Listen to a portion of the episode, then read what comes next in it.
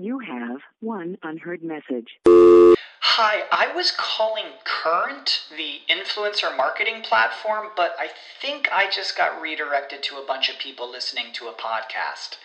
Well, anyways, I was calling Current because I was told they could help get my brand set up on TikTok Shop and even build out an affiliate program of content creators promoting my brand. And even have those content creators go on live streams and promote my product there. Wow, I could really use Current. I also heard that the brands they work with are making millions in sales. I guess I'll just go to their website at current.tech. This is the story of the one. As a maintenance engineer, he hears things differently. To the untrained ear, everything on his shop floor might sound fine, but he can hear gears grinding or a belt slipping. So he steps in to fix the problem at hand before it gets out of hand. And he knows Grainger's got the right product he needs to get the job done, which is music to his ears. Call, clickgrainger.com, or just stop by. Granger, for the ones who get it done.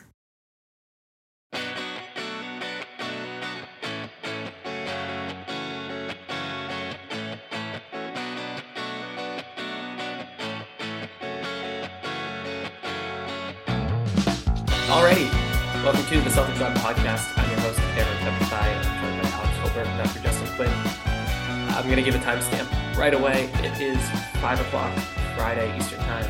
And that's really important because at any given moment, this entire podcast could get derailed because we are, I guess, a few hours removed now from the Kyrie Irving trade request.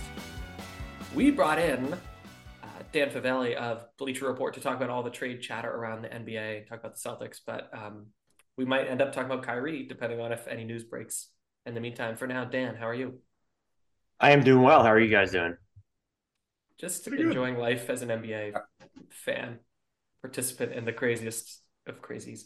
Um, yeah, so I'm sure listeners know, I'm sure anyone who has gotten their hands on this podcast knows that Kyrie Irving reportedly, uh, although that caveat's probably not necessarily, I think a lot of people have confirmed that reporting, requested a trade from the Brooklyn Nets we're not going to talk about it for more than a few minutes, but we're going to talk about it a little bit. Dan, are you in New York, by the way? Yeah, not the city. I'm on Long Island in the suburbs. Okay, so uh, boots on the ground. What do you think about this Kyrie situation? Typical. That's why you just couldn't have trusted the Nets this um, this year, and it of course it happens at like three o'clock or whatever it was on a Friday. Um, just it's it's not surprising. It's just exasperating at this point. point, and I think the the bigger thing, and it's already happened, is teams want to know what's going to happen with Kevin Durant now. No one really, I mean, people care what's going to happen with Kyrie Irving, but he's not the he's not the main character in his own dramedy at this point. Like it's become Kevin Durant. So I don't think the Nets get a ton of value for him if they move him, and I actually wouldn't be surprised if they were just like, we're doomed. Like let's just play out this season and try and like win in the playoffs or something, and we'll see what happens with Kevin Durant from there. Yeah.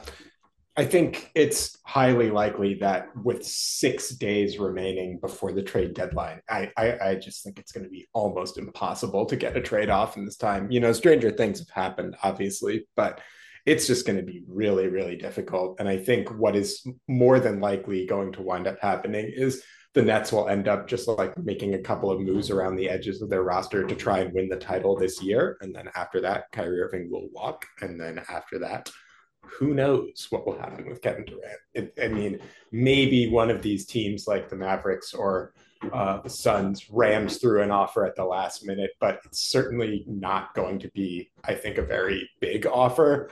And it's in a situation where I don't think Brooklyn this season can really afford to trade Kyrie Irving for pennies on the dollar just because of the Durant factor. Um, they're they're in a real bind here, and you know, as a Celtics fan, uh, I'm I'm I'm not complaining too much. Yeah, honestly, I could see them having to spend assets to get back a player that would have any chance of convincing Kevin Durant to stay. So it's going to be really interesting to see how this unfolds. All right, I said we are going to keep it brief. So uh, one last Durant uh, mm-hmm. Kyrie question, and then we'll move on. Uh, what are the odds that Kyrie Irving is not in the NBA next season? And I'm going to frame that around he is on an expiring contract and picky to say the least. Dan, uh, you could say no percent, one percent, a hundred percent. What are the odds Kyrie isn't in the league next year? I mean, there's at least like a 13% chance that he goes on a sabbatical to try and find like the edge of the earth, right? So Yeah. there's a, like, let's throw it there. But I think from a, I would be the fact that he wanted to sign an extension is clearly peeved that the Nets wanted stipulations, not as if he's submarine their team like in each of the past few years, that they would want some sort of guarantee that he's going to play in a certain number of games. But just that he's interested in an extension, I would think that there's a not like there's a zero percent chance he's not in the NBA next year. And we know that teams, no matter how these people are as humans, like they're just gonna if they can play basketball, there's gonna be a spot for them on their team. So I think he'll be in the NBA next year. Yeah, but that's the thing is like, can Kyrie play basketball? Like, whether it's he's He can he or- can, will he is like the question. Like his ability is never I mean, he's had like a fairly fantastic year from a statistical perspective. He's been a little bit better on defense than I expected, but can you count on him day to day? The answer is no. Like he was a few weeks ago, he was like, no one in this locker room is halfway in, ex- except for me, who's only like a quarter of the way in, I guess, because you went and requested a, a trade. I think it's less than two weeks later since he said that. So this is just like you mentioned at the top. I don't know why you would give up. There's one team, it's probably the Lakers, that could talk themselves into giving up a first round pick or two first round picks for him. But why? Why would you Yeah. ever? We've just seen it in Boston, in Cleveland, in Brooklyn, time and time again. Like there will be a few months where everything's hunky dory, but this is going to blow up in your face. And so that's what makes this so fascinating. Yeah, and if we're talking about Kyrie more, I think young guys in the league adore him. That's how you know the fan vote and the player vote just he steamrolled his way into the starting lineup in the All Star game, which is funny. I don't know that older players like him. I don't know if international players adore him. So like, I don't know if Luka and LeBron are. He seems pretty universally liked by the players to the point where I find it a little strange based on what has happened among the teams he's been on. But I think we're probably beating this horse to death. All right, Alex, you are on uh, Shams and Woj watch. If anything happens, we'll we'll get into it. What we were supposed to do this podcast was talk a little bit about the Boston Celtics, and then Dan, you have your epic trade deadline cheat sheet over on Bleacher Report. You looked at every team in the NBA, so um, we're gonna tap you pretty hard to see what comes out in terms of uh, trade gossip. Um, but that's later in the program in the lab portion of the programming. Um, so let's talk about the Celtics. And last we talked, the Celtics, you know, steamrolled the aforementioned Nets and the Lakers, two not very good teams.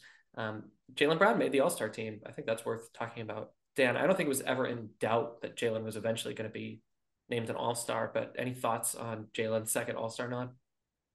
Yeah, I think it was pretty guaranteed that, you know, I think he was kind of on the fringes of like, no, did he, if he's eligible as like backcourt um, at the beginning of the All Star voting, it was, does he deserve to be a starter? It's like that was always the the conversation with him. And so he absolutely deserves it. He's been, you know, I don't know who I saw the quote tweet that said that um, Tatum and Brown might go down as the best duo, two way duo of all time. So like, I don't know if I'm ready to make that type of a leap with how he's played, but he's just been fantastic. And looking at his year over year growth for the most part, where it's, um, if I guess it feels more in, incremental each year than like monstrous, is actually just like really impressive at this point in his career because now he's been in the NBA for the better part of a decade, and to just have someone like him who, um, his offense is still, I think, when you look at what the national perspective is on him, his offensive armory for the past like two or three years has just been way deeper than people um, think that it is, and I think that's again a testament to his year over year growth and the numbers that he's put up this season for the most part have just been absurd. And so I didn't have I I kind of assumed he was a shoe in to to make the All Star game. Justin, uh, you can also talk to, about Jaylen, but can you um, fold Joe Mazzulla into this because uh, since we last talked, he got named uh, coach of, I guess technically the East team, although it's it's he's coaching Giannis's team. Do I have that right? Yeah, so I really don't like that. They should just get rid of the whole conferences thing if they're going to do the playground style thing. It would solve a lot of problems in terms of helping people get onto the ballots, but that's a whole different conversation. Joe is coaching because the Celtics have the best record. That's what happens. Whoever whoever the coach of the team with the best record in the East and the West conferences, respectively, ended up, ended up getting that. Mazzulla Except for it care. can't be it can't be back to back, which is Really, I didn't know a that. useful trivia. I'm pretty sure I'm right about that. Yeah, I mean, why not? Okay, sorry, I cut you off. No, I was just going to say that Mazzulla said he didn't care, and uh, Marcus Smart said Not at all. bullshit. So yeah, who cares? Mazzulla's I don't know, Dan. I don't know if Mazzulla's shtick has made it down to New York, but uh, it's it's kind of one dimensional at this point. It's just really uh, I don't know, Joe. If you're listening, I think you got to throw a few more tricks out there. I think the non-answers are getting old. Um, Alex, you had one big snub on your East team. You want to talk us through who that is? Yeah, so um, you know, I think the East and the West teams, for the most part, are okay. There's definitely a couple of notable names left off, and there's one in particular that stands out as an overwhelmingly obvious snub. Guys, James Harden has to be on the All Star team. It's ridiculous that he is not on the All Star team. You know, I, I am not a huge Sixers guy, and frankly, I, I don't really even love watching Harden play all that much, but he's been astonishingly good when he's been on the court, and it's ridiculous that he's not there. Uh, currently, as of today, averaging, let's see, 21. He is near leading the league in assists with 11 assists a game. He has six rebounds a game. Uh, his effective field goal percentage is 550 on the year. He's nearly a 50 40 90 guy and he has one of the higher usage rates in the league. Now, he's missed some time, I'll grant you that for sure, but there are other All Stars on the roster who haven't also missed time Tyrese Halliburton, Kevin Durant, Zion Williamson all come to mind. James Harden has missed about as many games as those guys. And when he's been on the court, he has produced at well beyond an all star level. Uh, it's ridiculous to me that he is not on the team. Uh, and the question that always comes up when I talk about all star snubs is who's coming off. With Brandon much apologies to Jrue Holiday, lovely player, good guy. Seems like he's you know had a nice year. James Harden is a much better basketball player than Jrue Holiday, and it's very silly that James Harden is not on the roster. Dan, I, agree with that. By the way, I think yeah, I, was uh, even, say any snubs on your end, Dan. I think James Harden was the biggest one. Even over Julius Randle, I probably would have had him on there as well. Just looking at the the East player pool, the West specifically was tough just because like you were dealing with so many injuries in the front court um, that it could have gone either way. I still think just probably like Anthony Davis need to like had to be on there, and the fact that he wasn't like I think I would have went with him over Paul George. Um, I think you could make the case over Jaren Jackson Jr., but like Jaren Jackson Jr.'s had a fantastic year. He missed a ton of time though, so that was the um you know, I wasn't even watching live because I was filing a big project and I had to like double check to make sure that I wasn't mm-hmm. losing my mind that he didn't make the All Star team. Yeah, I had to ask them. I was like, so they're going to pick a few more players later, right? Like this isn't it. But uh, no, that's it. James Harden. I mean, there might be some injury replacements, but for now, James Harden's not an All Star. Which, Alex, to your point, I mean the the stats speak for themselves. But anyone who's watched Sixers basketball knows that he's playing at an All Star level. Although I don't know. I thought Randle was a deserving pick, and also, you know, the New York New York bump. Um, probably not Jrue. I I probably take Jrue off. All right, let me pause the action. Let's talk about our friends over at Bet Online. We'll do a little bit of news, and then we'll talk all about the trades. Bet Online remains your number one source for all your Super Bowl betting needs this season. Get analysis of every play, prop, and point at Bet Online. You'll find the latest odds and team matchup info, player news, and game trends at Bet Online. And with betting options for everything from national anthem to the halftime show and even the Gatorade bath, BetOnline is your Super Bowl headquarter this season. Head to the website today or use your mobile device to check out the most comprehensive Super Bowl info on the web. Don't forget to use our promo code CLNS50 to receive your 50% welcome bonus on your first deposit to get in on all the betting action. Bet online, where the game starts. BetOnline.ag. Um, just as an aside, if you're not a, a partner with the NFL, um, you're really not supposed to use Super Bowl and ad copy. So when I used to do advertising copy, I'd always have to write about the big game. Um, and there's only so many euphemisms for Super Bowl, but um, so if you if you see your favorite company advertising for the big game, it's because they legally can't say Super Bowl, and I always find that funny. All right, anyways, so we, we broke the law then. I think Bet Online is a sports book. I think I don't know. To? Yeah, if this is it, if I'm if I'm going to the big house because not I my circus. yeah. Okay, Dan. Um, the biggest news in Boston right now is that uh, Payton Pritchard went on the Point Forward podcast with Evan Turner and Andre Iguodala and suggested that he wants a bigger role. The team ran interference and said, "We want him to want a bigger role. We want your guys to stay hungry." Um, we kind of suspect it's a no deal. Um, but as a segue to our conversation about trades, Dan, what do you think of Payton Pritchard uh, podcast hit and his comments if you if you saw them? You know, I one I appreciated the candor, like to come out with that. while it's just you're on the best team in the league right now, and um, you're still on your rookie scale contract. But that's also part of the equation is he's extension eligible after this year, and these guys are thinking about their futures, especially when you're coming off that first contract, especially when you're making as little as he is relative to the league average right now. And so I totally get it. And now you're looking at the Celtics, and it was one thing when they went out and traded for Derrick White last year, but then you go out and trade for Malcolm Brogdon over the offseason and you're staring at those two and Marcus Smart is there and it's all right. Well, where is my path to playing time right here? And then like we saw that the Celtics were earlier, not so much now, like they were leaning on Sam Hauser. And it's like, well, are they more invested in him than me moving forward? And all of a sudden it's like, am I not even a top eight, nine guy for them? And so I get kind of like the, you know, given how finite player careers are, I totally understand where he's coming from. Um, and I you know, I don't really know what the solution is. Like, I don't see a pathway to him outside of injury uh, to him actually getting more minutes. And I would imagine that he was at like last I checked, like since January, like 16 minutes a game. And I would be shocked if he's like even close to that when they get into the to the postseason. And so I totally get where he's coming from. But if you're the Celtics, like to have him as sort of an insurance policy when you look at what he can do, like the effort he can give you on defense and like some of the plays he's able to make on the ball at points. Um, I don't know why you just want to trade him for the sake of trading him either. It feels like something that needs to be settled over the the offseason, but it's it's definitely interesting, especially as people wonder are they going to be a team that goes out and like looks for a fourth big at the trade deadline? Is Payton Pritchard someone who factors into that search? Yeah, one thing that I've been thinking about recently is uh, I think it's easy to stereotype shooters off the bench and like four year college guys and role players as just happy to be there um, that they know their role and they're they're so excited to fill that role. And I think one thing that is coming out about Payton Pritchard is that he's like, and I mean this in the best way. I think he's a little crazy. I think he's like got that dog in him. Like I think he is so sincere that he wants a bigger role, and it makes sense. You know, if you're an undersized guard to earn playoff burn in the first place, you kind of have to have that fight in you. So I kind of agree with the, the kind of PR that the Celtics ran out, basically saying like we want him to be this hungry. But yeah, Dan, to your point, I mean, Smart's been out with an ankle injury, and it's not like Pritchard has been seeing huge jumps in minutes. So I, I will talk about the trades in a minute, but the long term future for Pritchard on the Celtics perhaps is unclear, just because you know not everybody there's just not enough minutes for everyone to eat, and I think Pritchard's hungry.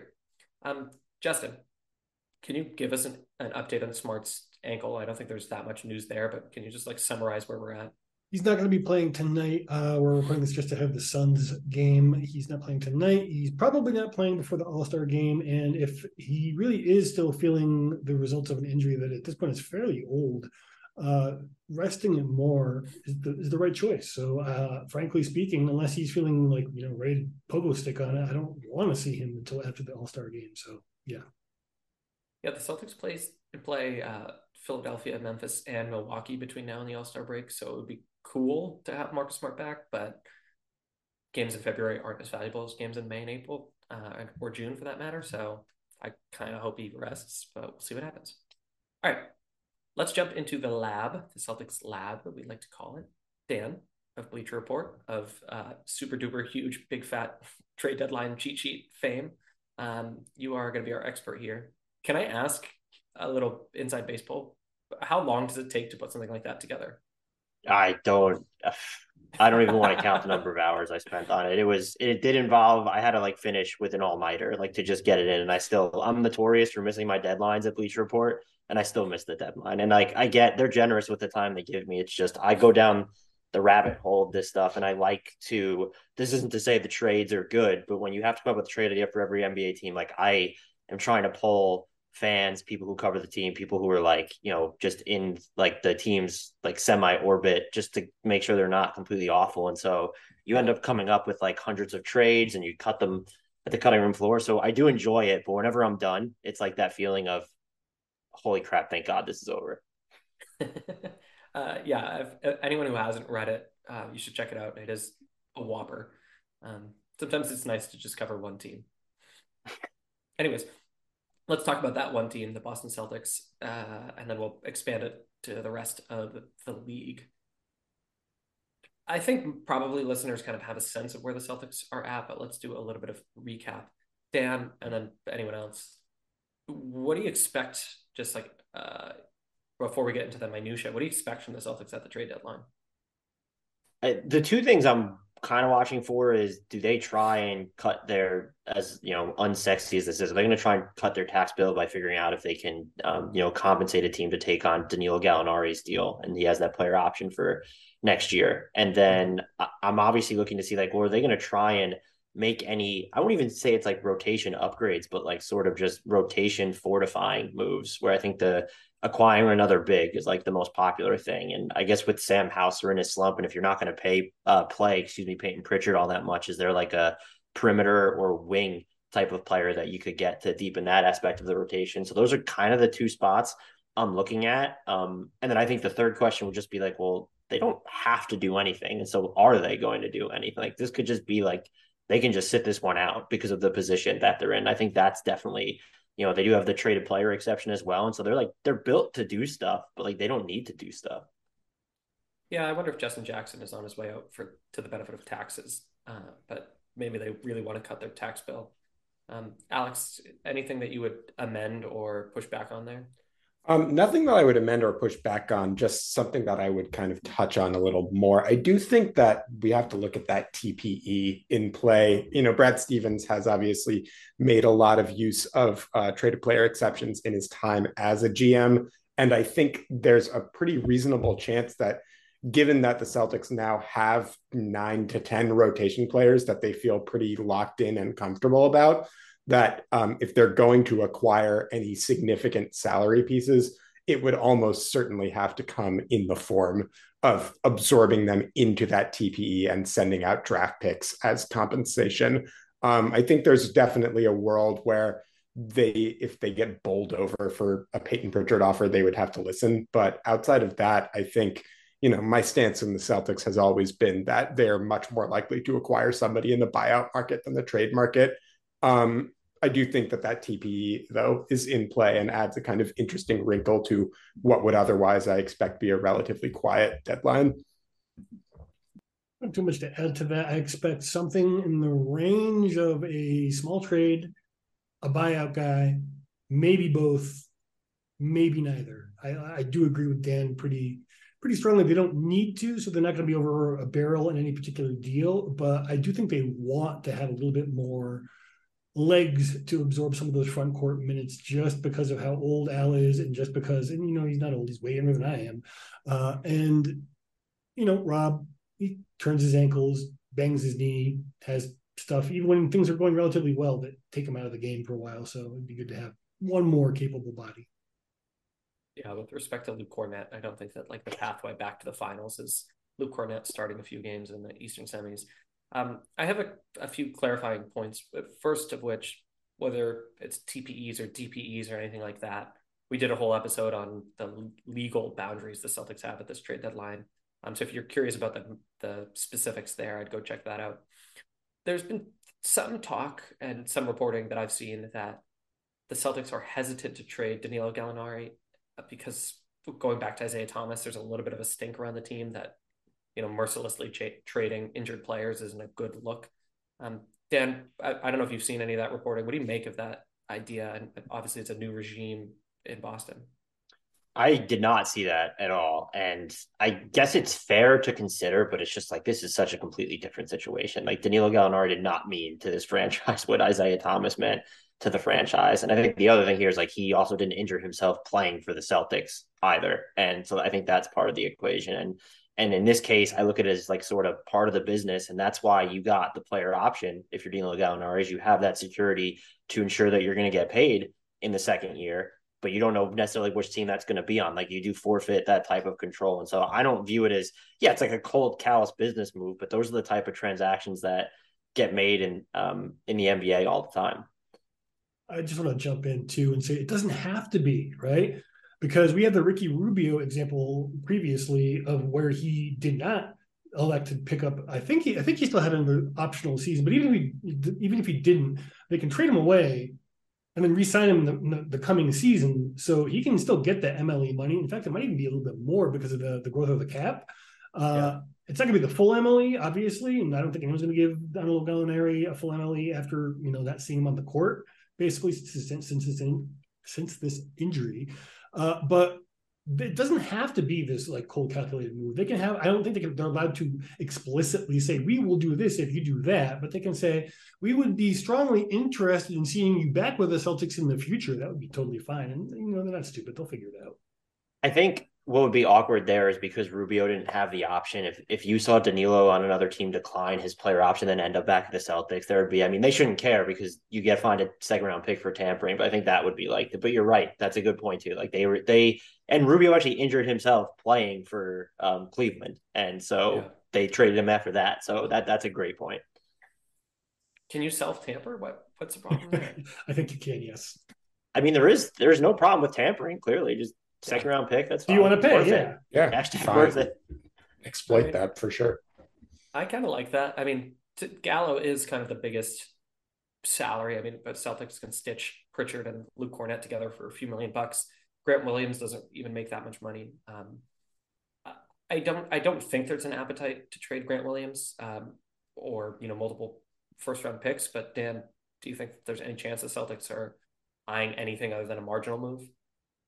No, I would be floored if they just decided like, oh, we're going to put our like 2025 first on the table and then like a sizable salary. Uh, if they were, if they got maybe intel that Grant Williams was going to get $20 million a year and doesn't really want to be in Boston, but maybe, but short of that, um, I feel like the, the biggest or most notable player that could feasibly be traded on this uh, team is Payton Pritchard. And I don't even think I would predict that at this point. Yeah, I, I suspect you're right. Um, Ryan Bernardoni over on the Winning Plays podcast made a good point that if the Celtics do trade one first round pick because of the rules related to having you can't have you know multiple years without first round picks, Boston wouldn't be able to trade first round picks in the future. So trading one uh, low key hamstrings you very much so moving forward. So they'd have to really think about what it would look like to make a mini splash because it might make other splashes down the line harder to do. Um, Dan, speaking of splashes, you proposed Naz Reid uh, to the Celtics. Can you break us break it on down on uh, what that would look like and like how you landed on Naz Reid? Yeah, I mean, I Naz Reid is so good, but he's going yeah. into free agency. He's on a team that needs him now because KAT's been injured, Rudy Gobert's missed time. Um, but long term, if you look at someone who's let's just say he gets MLE money, which is going to be about 11.3 million next year. Can you pay another big that when you're paying a trillion dollars to KAT and Gobert on your roster mm-hmm. already? And so if you're Minnesota, he's more valuable to you than two second round picks, which is the trade I proposed. It's basically just two second round picks for Naz Reid. Um, at the same time, like if you're not going to be able to pay him, it's better than losing him for nothing. And I had thought, you know, maybe if I was the Celtics, would I consider giving up Payton Pritchard for Naz Reid because Nas, Naz Reid is so good. But he's going to be a free agent. You know, Grant Williams is a free agent, and so it's like you can look at it two ways. Well, it's it they're different players. I want to make that clear, and I don't really see Naz Reid doesn't seem like the typical Celtics big man um, he's like this six foot nine inch guard, and so there's that element on offense. But when in terms of the playmaking, um, he doesn't really fit that motif for Boston. But you could look at his insurance; he's going to cost less than Grant Williams, and so Grant Williams prices himself out of town to have Naz Reid all of a sudden as your third big with RW three and Al Horford works. But it's also you're not going to pay both of these guys, so he is functionally a rental. And if the Timberwolves are looking um, to just move him in advance of free agency, and the Celtics want to get in on a big, um, they do have like the seconds I proposed were not uninteresting. Like if I'm Minnesota scaling forward, and so two second rounders is the is the standard offer for him. Uh, if I'm Boston, I'm all in on that. Now, if it's a, an actual bidding war, like no, like you're just not going to be in on, on it. But if they really want a big, um, can play both, like the four or the five, and he works with every single other front court player that they have. And that would be he's so cheap that it just makes it so easy to acquire him without um, moving one of your like even semi court. Like we don't have to talk about moving a Payton Pritchard for him because Naz Reid is even cheaper than than him. So that's like a very unique case. I'm just curious as to what Minnesota's internal evaluation is of of his situation.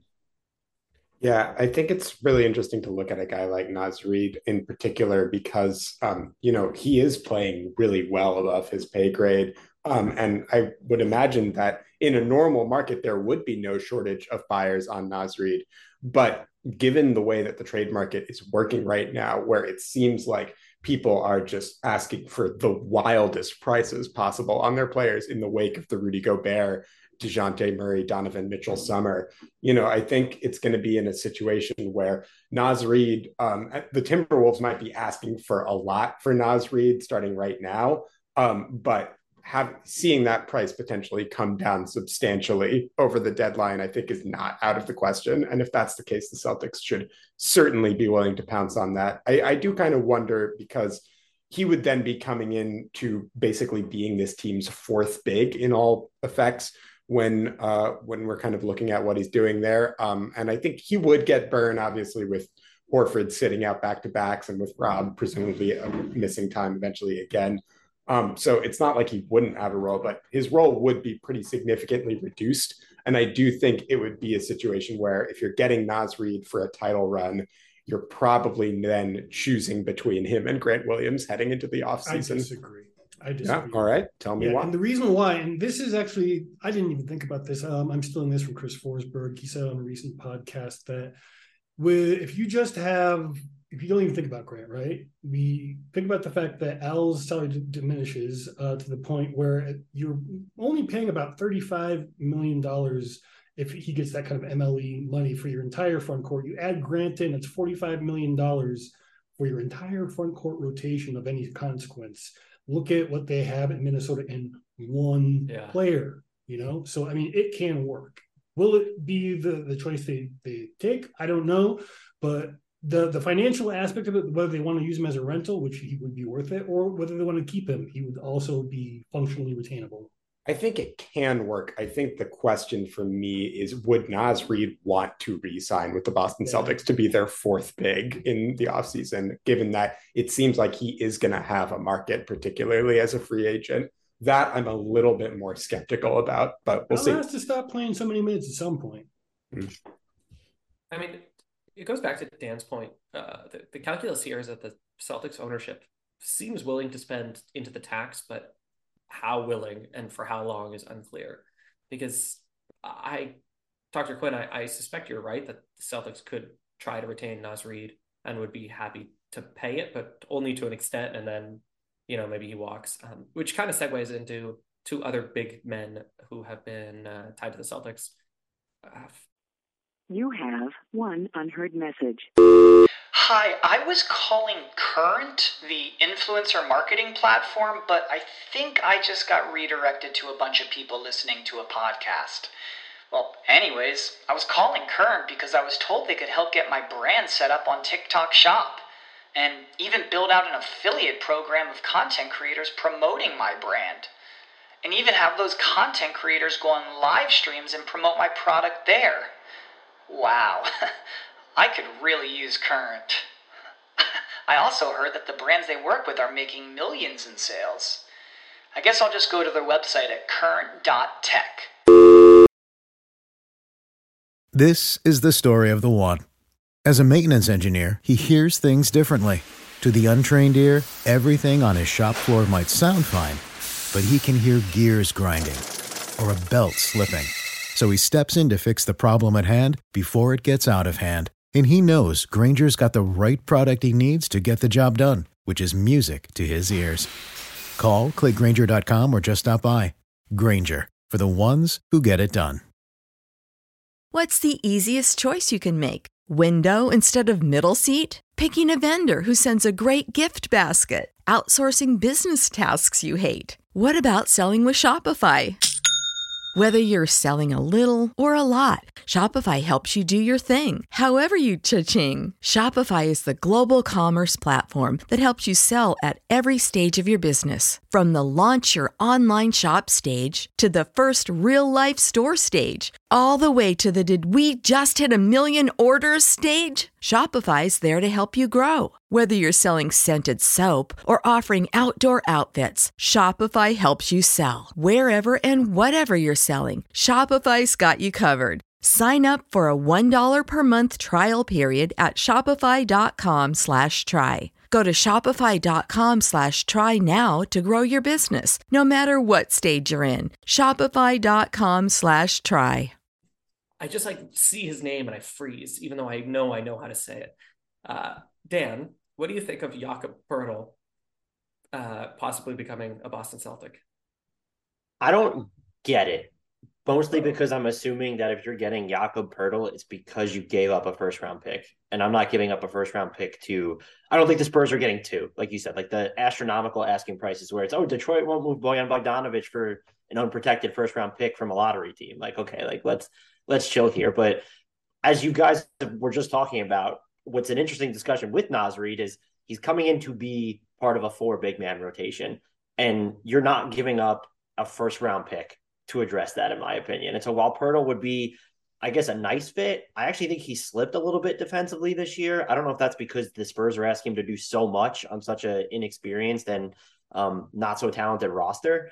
Um, but I just like, I guess temporarily, if you can get him without giving up a first round pick, it makes some sort of sense. But he gives you I think even more limitations because he's very much a one position player. Whereas like you can view Grant Williams and Naz Reid as two position players. Al Horford's a two position player as well, basically. Um, and so I don't necessarily love that idea. And then it's also like, who else are you giving up? Because like you have to get to his money. And so it's Gallo plus what is the framework? Like you are giving up Payton Pritchard there, you are giving up Sam Hauser, you step laddering like your way with all these like um, other smaller deals there. So it just feels a little too complicated. And again, it would just feel like what I believe would take to get him, which is probably a protected first round pick, especially when you know it can't convey this year since you already traded this year's pick. You're going to hamstring yourself out into the future now.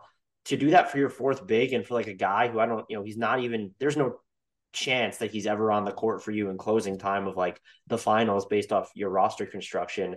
Um, it just feels like too steep and therefore just not the best fit to me. I all that I agree with. I guess my pushback would be, I think it's safe to assume, or, or prudent to assume that there will be one series or a series worth of games where either Horford or Robert Williams are unavailable. So I think the Celtics landing a starter quality big is not insignificant, but if everything is breaking right for Boston, then it's a non-issue.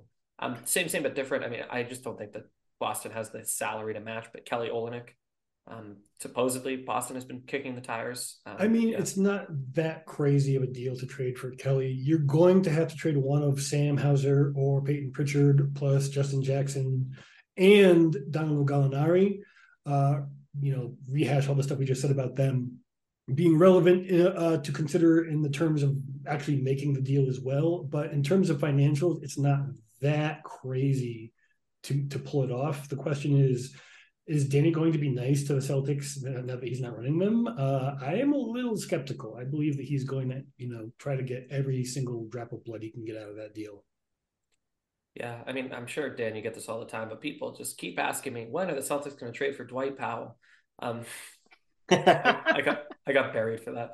Um, well, you of... traded a first round pick for Dwight Powell. I think that's what people were upset about. Yeah, I could see the deal. He's playing well enough. I could see actually trading for him, but not a first. Anyway. We've legislated that. A first round pick for the Celtics should be functionally a second round pick. It's it's just the optics of the first round pick. Um, Dan, I'm going to take it from your your silence and your grin that you agree with me. The Celtics should trade for Dwight Powell. They should give up two first round picks for Dwight Powell. I think. Dan, why don't you and I just break away and start our own podcast? Because that's the kind of stuff I like to hear. I can't wait to ask you about Melo on the buyout market. Um, in terms of trades, uh, a couple other names that we have heard or talked about. Can I interest you in PJ Washington, Jarred Vanderbilt, or Mason Plumlee, Dan? Um, Plumlee's having a heck of a year, and so like if you if you're going to get Charlotte to take on Danilo Gallinari as part of that, since Plumlee doesn't fit into your TPE, I consider it. Um, what else are you giving up? I know Charlotte thinks they're going to get a first round pick for him. They're, I'll tell you right now, they're not getting a first round pick for Mason Plumlee. Like, there's just, it's not happening. Uh, I would love PJ Washington in Boston. There's definitely a redundancy with Grant Williams, but again, like you just see what both of them get in free agency. What is interesting about that though is the teams that have cap space this year. Just as an aside, I mean, this applies to the Naz Reid. Like a lot of them need like the tweener bigs, where it's like if it's yeah. Indy or if it's Detroit or um, San Antonio or OKC could all talk themselves and be like, hey, let's pay Naz Reid, Grant Williams, or PJ Washington a bunch of money. Um, so if you have two of those guys on your roster, like you're increasing your chances that you get to keep one, but that might be why it's prohibitive to keep two.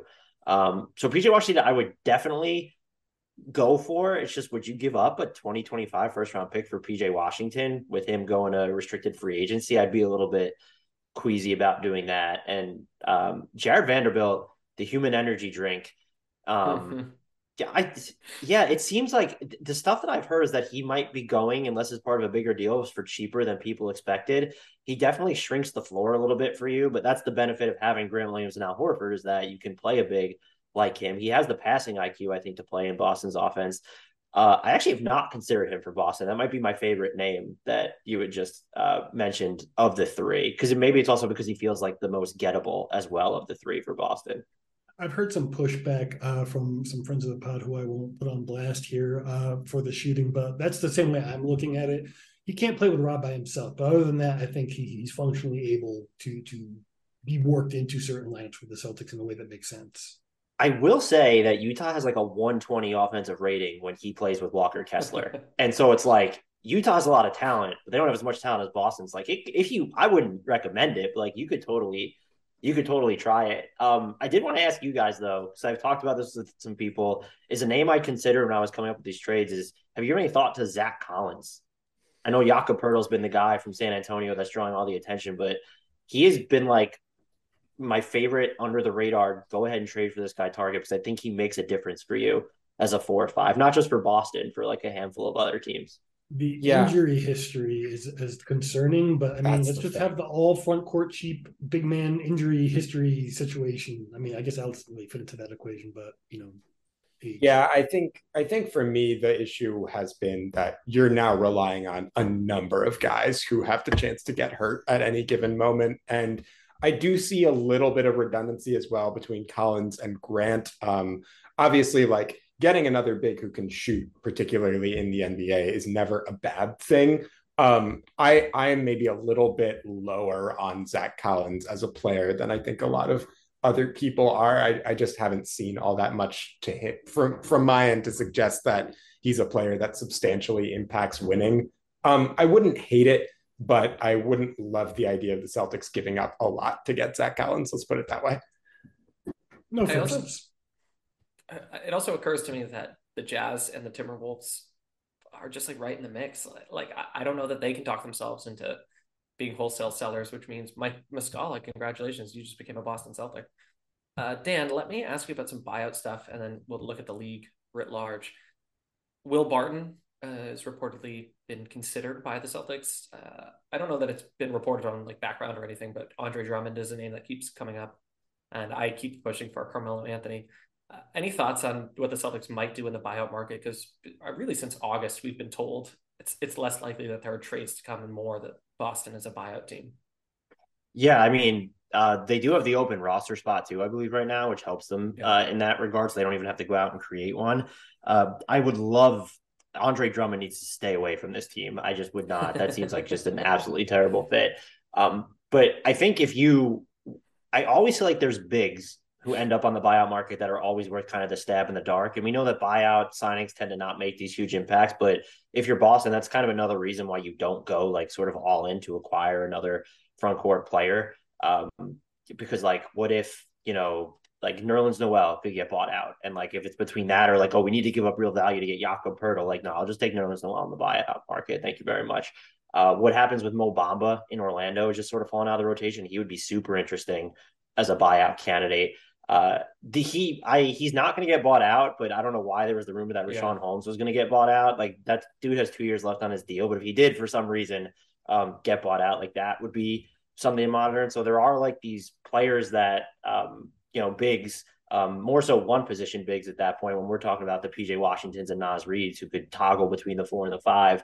Um, but I think that would be the route that they go, or maybe like if they're just looking for, you know, if Eric Gordon gets bought out. Like I know everyone has him ticketed for Philly, but like you wanted to upgrade over the the Sam Hauser minutes that um are no longer basically. Like Eric Gordon is someone who could come in and do that, and then Payton Pritchard will probably never see the floor again at that point. But um, so I could see them doing something uh like that. What is tough for them though is, and we've talked about this a little bit, is some of these teams are probably just going to be able to guarantee more minutes on the buyout market to to these guys. And if you're if you're a big, maybe it's a little bit easier to sign with Boston because you know about Al Horford, like you know RW three has those injury histories. But I am wondering if that will factor into the or limit them in terms of guys who are maybe trying to play for another contract um, aren't going to trust that they'll get the burn in Boston to to be more than minimum guys on the market this summer. Yeah, I think that's a huge factor. And honestly, it, it's part of the reason why, as much as I would love to get a guy like Mo Bamba on there, um, I just have a really hard time seeing it. I, and I think that's going to be largely true for younger players generally who are looking to get onto their second contract. Um, a guy like Will Barton makes a lot of sense to me. Obviously, he's not a big, but makes a lot of sense to me as like an older vet player who's looking for, you know, a shot at a ring.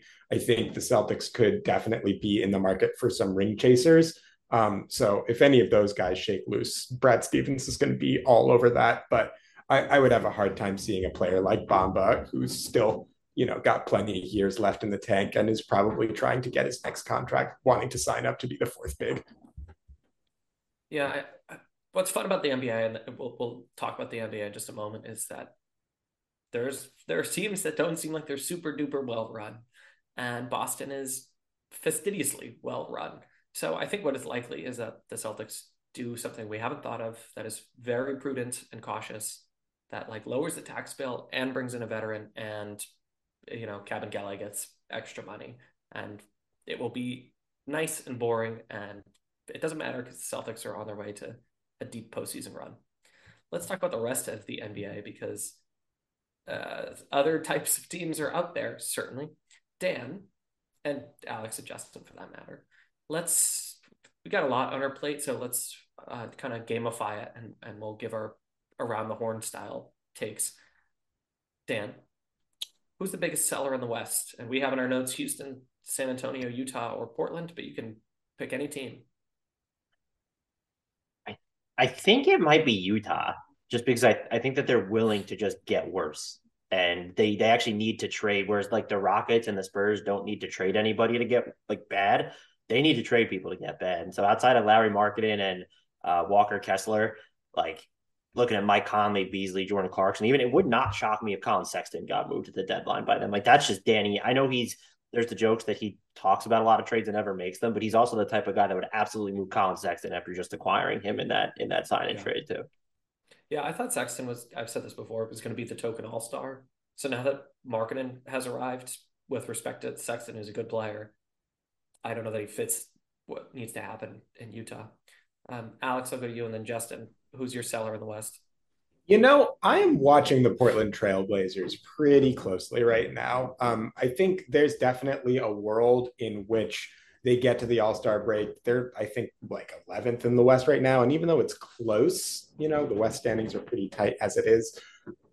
This, what's happening in Portland right now is not sustainable for building a title team. I definitely have heard and seen things that suggest that they are looking for buyers on Jusuf Nurkic. They're looking for uh, possibility of Jerami Grant trades. And I've also seen that they are quietly dangling some of their younger guys like Shaedon Sharpe and Anthony Simons. I think the kind of mandate from on high in Portland seems to be we want to keep building around Damian Lillard for as long as he's here. And the only real path to them doing that and getting players of value back is if they move on from one of those guys like Simons or Sharpe, who would have, I think, significant value around the league.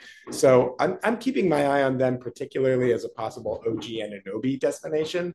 Um, you know, obviously it's possible that they just keep it rolling and there's not a market there for them, but I wouldn't be super shocked if Portland gets into the mix here a bit.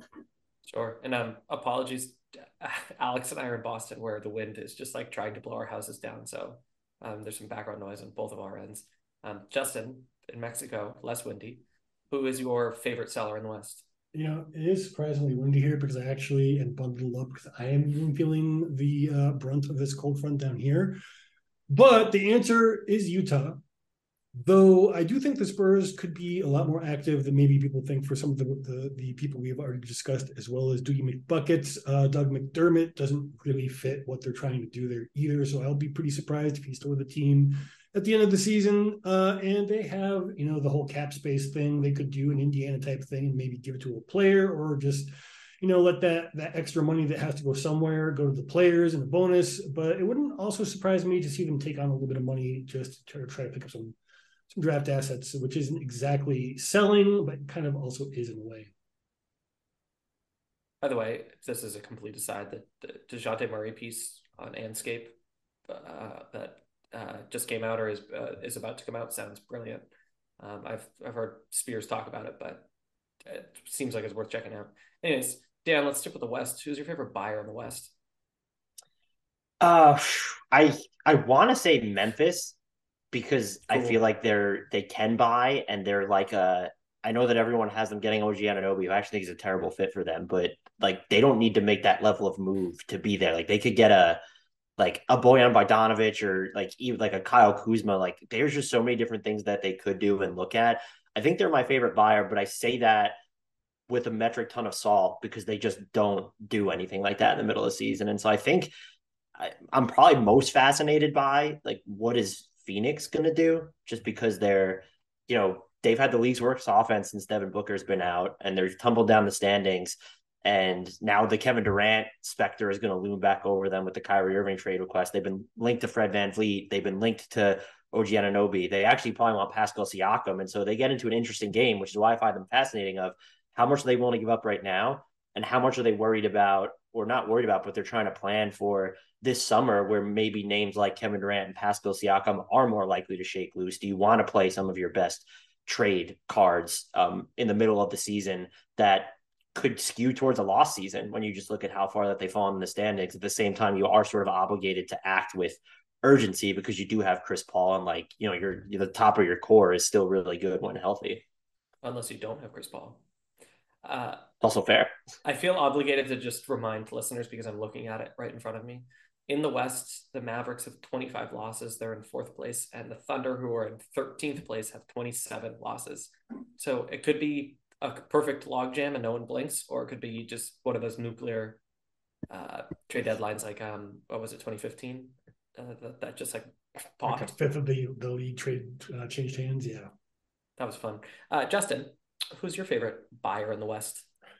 Uh, I, I, think my favorite is the Warriors, just because they are kind of making the same mistake the Celtics made in the Kyrie area, not explicitly because of the Kyrie situation, but because of the two timelines that I think fed into, among other things, uh, the Kyrie situation, and they they know they need to fix it. They're going to do something to fix it. I think it's going to be a lot more boring than some people uh, think it might be, like something as simple as like Alex Caruso for for Wiseman or something like that. But I, they're going to do something, and I think they don't need to do too much really to to get themselves, other than arrive at the end of the season healthy, to make some noise in the postseason. I don't know if there's going to be a finals rematch, but uh, I'm very curious to see what they end up doing. Sure, Alex. Muted. The pregnant pause. I'm I'm so excited. All right, I'll I'll go. Okay, the the correct answer here is the Denver Nuggets, because not only are the Denver Nuggets the closest to being a true juggernaut with respect to the Grizzlies and the Beam team, but I think Bones Hyland is one of the more interesting chips out there. That if a team really wanted to go all in among the good teams in the West, that's one of the best pieces out there. Um, the salary that Bones do, rather doesn't have kind of makes it complicated, but um, you know the Grizzlies, Dan, I think is a stellar pick. The Kings, I could I could really talk myself into it, but the Nuggets dang, the Nuggets are such a good team that if they got even that much better, that would be really, really uh, fascinating. Um, Alex, it seems yeah. like you fixed fixed your tech problems. Any um, West buyers you want to talk about quickly? You know, um, I've been seeing a lot of stuff about the New Orleans Pelicans, who are kind of in a free fall right now. Um, it seems like now that Zion Williamson has been out for a significant amount of time, Brandon Ingram's kind of just now coming back um, it, it does seem like they are in a situation where their season is on the precipice of falling apart completely unless they are able to make a move and get healthy. Obviously, they are one of the teams that has been linked to OG Anunoby. I don't know who they're going to get. They do have a lot of contracts that are pretty movable. Guys like Larry Nance, guys like um, Devonte Graham, guys like Jonas Valanciunas, who I think you know is a good player but could also potentially fetch some value on the market. Uh, I wouldn't be shocked to see New Orleans try and mix things up in an attempt to save their season and get back into the playoffs. Okay, okay, let's do the East, but to the benefit of celerity, uh, a little more decisiveness out of all of us. How's that? So Dan, you're back on top. who is your favorite seller in the East?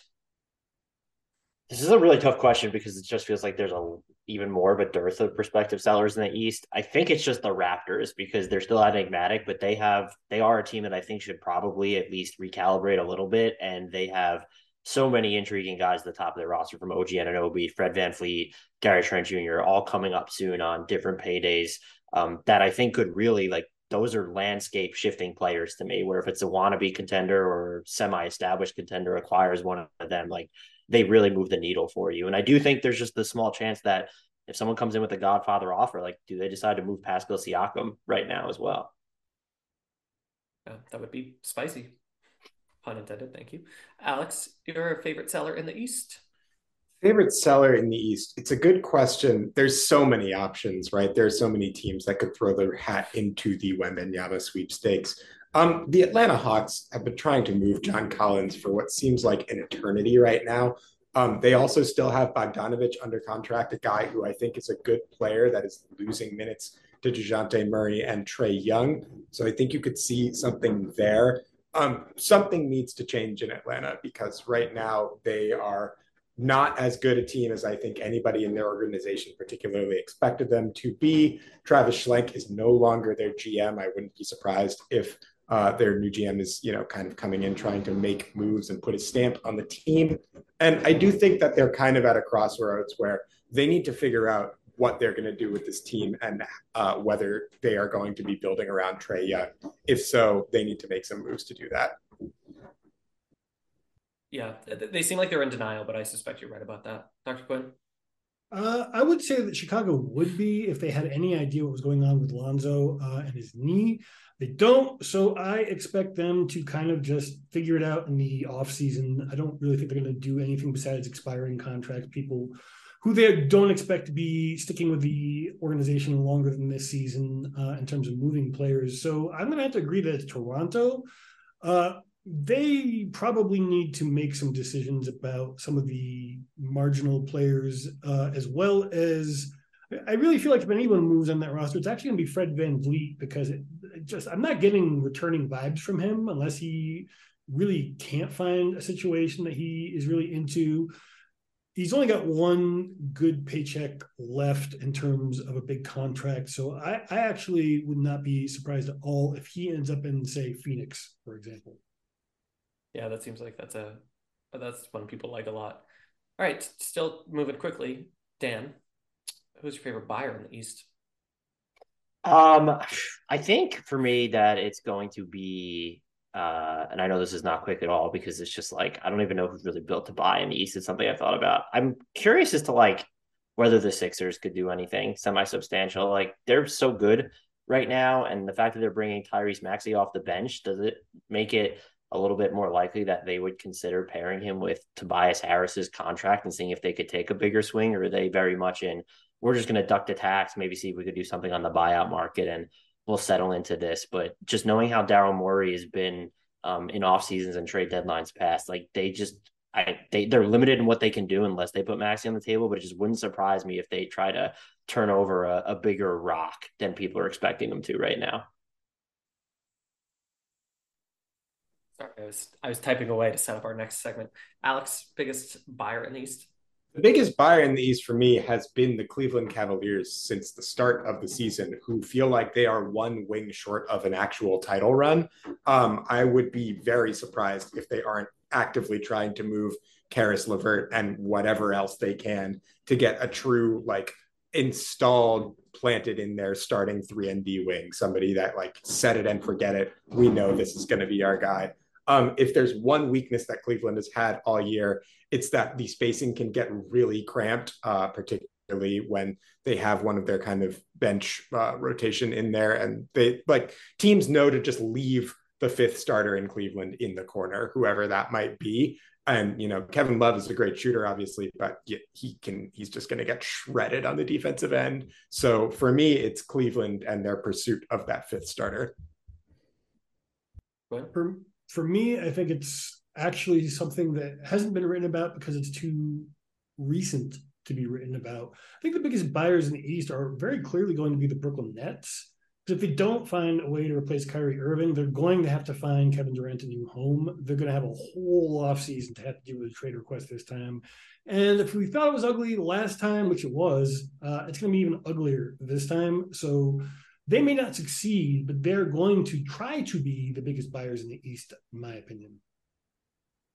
If I was Philadelphia, I would, I would think very strongly about making a splash. Uh, I'm inclined to say Milwaukee, but they've been there before, so I don't think that they're going to be as worried as maybe they should be or, or consensus thinks they ought to be. I mean, they still we can swear at this point. They still fucking Giannis. I mean, I'm uh, Philly still has a bead. Okay, let's close it on down with a game.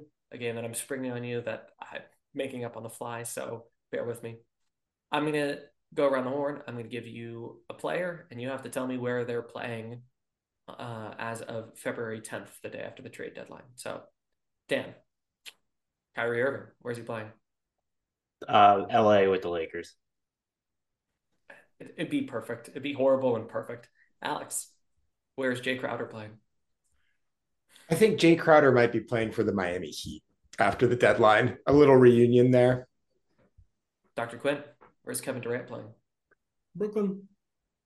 Yeah, that was easy. Thank you. You could have been more sexy, I guess. Dan, where's Zach LaVine playing? Chicago. Alex, where's Bones Hyland playing? I honestly have no idea where Bones Hyland is going to be playing. I know where he's not going to be playing, and that is the Denver Nuggets. Yeah. I wonder if um, Sacramento, like a Bones and Harrison Barnes, and I don't know how the salary would work, but yeah, you know, I I heard guy. I heard a rumor about an Immanuel Quickley Bones Hyland swap. That just seems like like what's the point? Why are we doing that? yeah, I don't know. Well, let's we'll get to Dan's beloved Knicks at the end. Uh, Westbrook, Dr. Quinn will be playing where on February 10th? Uh, I'm sorry to do this to his Knicks, but that's the the place I'm going to put him. Uh, I don't have a good reason because you're going to yell at me if I say Los Angeles, which is really where he's going to be playing. But yeah, we'll just make it the Knicks. Could he just be a free agent at that point? He'll already he, he could be. He yeah. really, really, really, really could be. Yeah, no, you aren't wrong about that. I'm going to just jump in and say that I think Russell Westbrook is going to be a San Antonio Spur by the end of this deadline. Interesting. Yeah. Oh, and then shortly thereafter bought out. Yes. Okay, a couple That's more. Correct. Dan, where is Payton Pritchard playing February 10th? I'm gonna say Boston or Minnesota. I can't get the Pritchard for Naz Reid swap out of my head, especially because Jaylen Nowell requested a trade. Since people like Jaylen Nowell have the ability to request trades now, and we care about that apparently. Everyone, everyone deserves a moment in the sun. Alex, where is OG Anunoby playing next season? I know I mentioned Portland earlier. I think OG is bound to be a Memphis Grizzly. It just makes so much sense. I know that the fit is maybe not as good as people are necessarily hyping it up to be, according to Dan, but it just makes all the sense in the world for Memphis to go out and get a big defensive wing at this time. Sure. Dr. Quinn, where is Fred Van VanVleet playing next uh, next week? Well, I already said the Phoenix Suns, but if he's going to go and trade someplace besides the Phoenix Suns, the New York Knicks would have been interesting had they not had Jalen Brunson. Uh, so I'm going to say Toronto. Okay, let me work backwards now. Uh, Dr. Quinn, where's James Wiseman playing next season? Mm, Chicago Bulls. No, next next week, not next season. Yeah, Chicago Still Bulls. Chicago Bulls. Okay. Alex, where's Christian Wood playing next week? Christian Wood, man, it feels like Dallas is going to make a move. I have no idea what that move is going to look like. Christian Wood would be the guy to send out. God, I, I have no idea. You know, maybe maybe it's like send Christian Wood to the New Orleans Pelicans. Just have him like running around there and coming off the bench and maybe playing when Zion is hurt, things like that. I have no idea, truly.